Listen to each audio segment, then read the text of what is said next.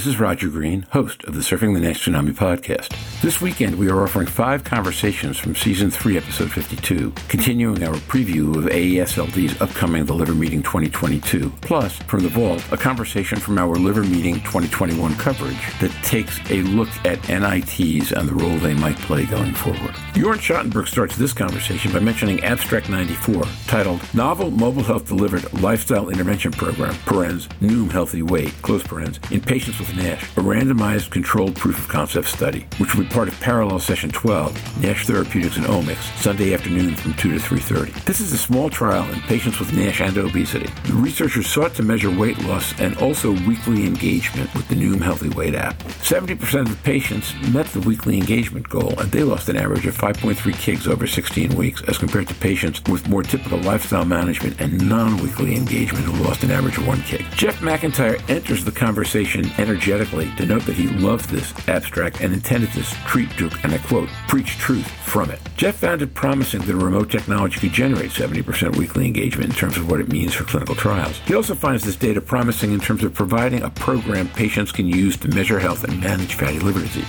By contrast, Jeff discusses recent conversations he has had with a patient who had been diagnosed for NAFLD and was not maintaining successful self-management because he was, in Jeff's words, bouncing around instead of knowing what to do. I joined the conversation at this point to make a couple of points. First, to note that the small sample and short scope of trial makes its no adverse event result what we should expect. And second, that the recent high level of layoffs at Noom called into question what a successful commercial model to deliver this kind of program might look like.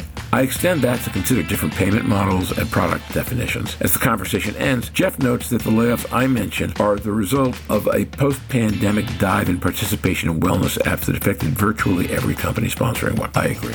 Our last three episodes of the podcast provide a pretty robust preview of what we are about to hear at the liver meeting starting Friday. Actually, by the time these post, we will be well into the meeting already. So listen, enjoy, learn, and when you're done, join the dialogue on our LinkedIn discussion group. Jorn Schattenberg. I was looking at Parallel 12, NASH Therapeutics and Omics, and this is really a great session. I don't want to go into the medical treatment here. One abstract I really liked was by Jonathan Stine from Penn State, and he's been doing some interesting studies in terms of physical activity and getting people to enroll in clinical trials in this arena. And, and now they uh, present a small trial, randomized 16 weeks, comparing a mobile health app with lifestyle intervention for 16 weeks in patients with obesity, mainly as far as I can say, and NASH also and they're looking at some endpoints, not so much efficacy, but also the weekly engagement of the app. Um, they had a threshold that was defined. They had 70% of the population meet that weekly engagement threshold. And in that group, you had more weight loss. It was 5.3 kilograms versus one kilogram in the standard of care arm. So I thought that was a neat way to actually show how engagement and engagement can be done at multiple levels. Um, this is through uh, here um, a mobile app can help those patients to stay focused and achieve their weight goal changes and that reminds us that we really have to stay help our patients to achieve the goals that in busy clinics we normally just call out to them and, and, and then let them take their own shot at it, I guess. So, uh, Jeff, I see from the smile on your face that we're getting into your neighborhood. Why don't you go ahead? Jeff McIntyre. Oh,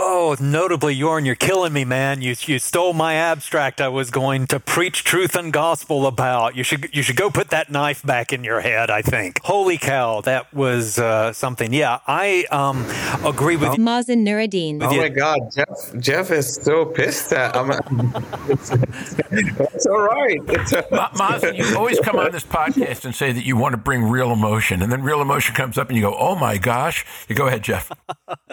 but this this was like a real, real, real, real emotion. Anyway, sorry for that.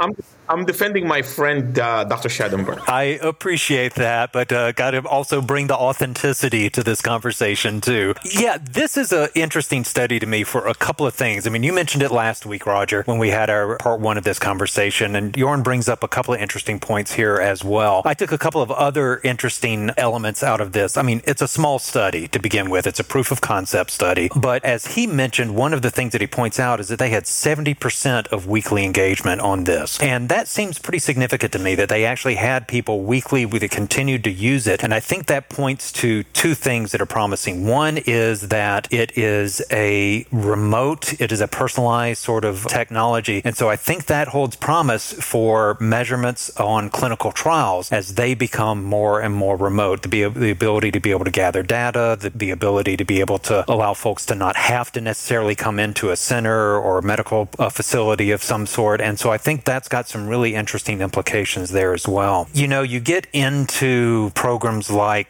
Noom or any program that is an app like this, and there are, I'll say, controversies and conversations and discussions around the larger group of apps, if you will. You know, there's pros and cons to the usefulness of calorie counting, there's pros and cons to the usefulness of kind of the terms and conditions on the gathering of the personal data. If you've had a conversation with me, you know I'm going to raise that in there somewhere as well. But I think one of the things that really stood out to me in this, well, number one, there were no adverse events. That was really great to hear that it was solid. But in the absence of adverse events, if that's not too redundant, I think it really points to the benefits of a program. We have seen early on with the conversation with uh, fatty liver disease and with NASH is, you know, we liken it akin to an alcoholic going in for counseling and the, the medical professional saying, you know, have you considered not drinking? And it's like, well, no kidding. That would be helpful. And so we see patients with presenting with diabetes or obesity and the advice that they're getting as well, you should cut back, have better nutrition and some physical activity. And that's hardly news to patients on that. The question is not whether to do that, it's how to do it and how to do it knowledgeably. And you almost need a coach, and there are plenty of like fitness coaches, which is a bad name for that. But I think one of the things that these apps represent outside of the controversies, however it's accomplished about calorie counting or whatever, is that it prescribes a program. It allows patients to be able to measure A, B, and C by day, by meal, by afternoon, by steps, whatever it takes to be able to do. And I think that's the real promise in this. I just had a conversation with an individual who was just diagnosed a couple of months ago with what he called the NAFLD. He wasn't really sure how to approach it. He said he had given up fast food, which for him was a huge sacrifice to be able to do, but then his weight bounced back because he had made up from it from, you know, probably eating too many sugars and too many carbs based on his opinion of that. And so he was just kind of lost in the jungle and the morass of kind of what to do. And I think that's one of the things that is, is promising about these apps that Dr. Stine, you know, he's focused on Noom and this and does a lot of good work. But I think that's the promise of this as well, is that it gives patients a program as opposed to just kind of a large principle by which they need to react to. Okay, truth in packaging. My wife's a former Noom employee, and I'm going to talk a little bit about a couple of things in this paper that give me, that they don't give me pause, but they raise questions. The only thing that gives me pause, Jeff, is that if you have two groups of 20 for 16 weeks and you report no adverse effects, I'm not that excited. It isn't long enough. It isn't enough people. Every other comment I'm about to make is not about Noom per se. It's, well, one is, but generally not. Over the last year, that company's laid off 1,500 people, mostly in coaching. That doesn't mean this study isn't good. That doesn't mean Noom isn't good. What that means is that the commercial model that buttresses this study may not be manageable. And you get to the question, who's going to pay and what does who's going to pay tell you about what you got? One way to interpret this study would be that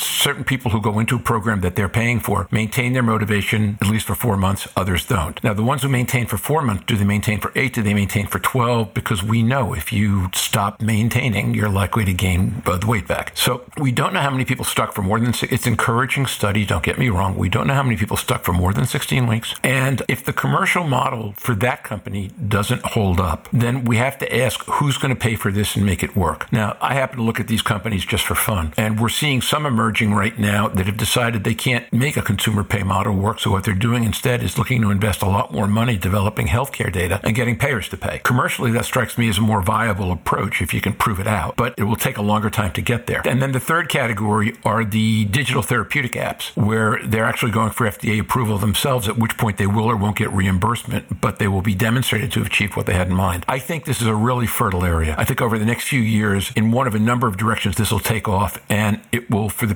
patients who are self empowered, are willing to do the work themselves, or the people Louise talks about who see one FibroScan reading and jump on it. I think we'll have ways for them to go, and a bunch of them, and this is a really promising first step. But it raises about as many questions to me as it does answers. If I may jump in on a couple of those points very quickly, Roger, is that I think some of the issues that you've raised there are also issues that are endemic to the quote unquote diet app or physical activity app industry, if you will, that largely profited and benefited and saw a huge rise during the height of COVID and all of us being trapped inside as well. People were more focused on what they could do individually. And so we've seen kind of a lessening across all of those apps, whether it's Garmin, like I've got on their specific apps, Map My Fitness, you know, Strava, uh, any of the other apps we've seen. We have seen that dive happen everywhere. When you talk about Noom releasing a lot of their coaches, yeah, there was kind of a boom for those, and now there's a bit of a constriction across the industry for many of those apps as well. Your point about whether people maintain is the grand question with all these apps. It's related to the calorie counting controversy as well. I think it plays more to my point, which is that people will profit from a program better than they will without a program. And we see that in terms of health, we see that in terms of fitness. If you can maintain, and there are plenty of other areas where this comes into as example that if you have a program to stick to, then, and if you have a coach uh, specifically, then you're more likely to be successful and more likely to hit those goals, whatever they are, whether they're fitness or weight loss or whatever it is. And so I still see some promise in this. I think, frankly, if there had been an adverse effect with an app, that that would have been very alarming. It's not necessarily notable that there's no adverse effects. You know, there's no real adverse effect from me wearing my Garmin. If there had been, that would be a, quite alarming. But I think that they point out that, hey, this is, by saying there's no adverse effects, that there is a lot of potential here as well and needs to be explored. And now, back to Roger. We hope you've enjoyed this recording. If you have any questions or comments about the content of this conversation or the entire episode, please send an email to questions at surfingnash.com. We will be back Monday and Tuesday afternoons Eastern U.S. time with daily review episodes, Monday for the weekend and Tuesday for Monday at the Liver Meeting. And we will have a summary of key points from those two episodes on Wednesday evening. Until then, stay safe, surf on. We look forward to seeing you on the podcast. Bye bye now.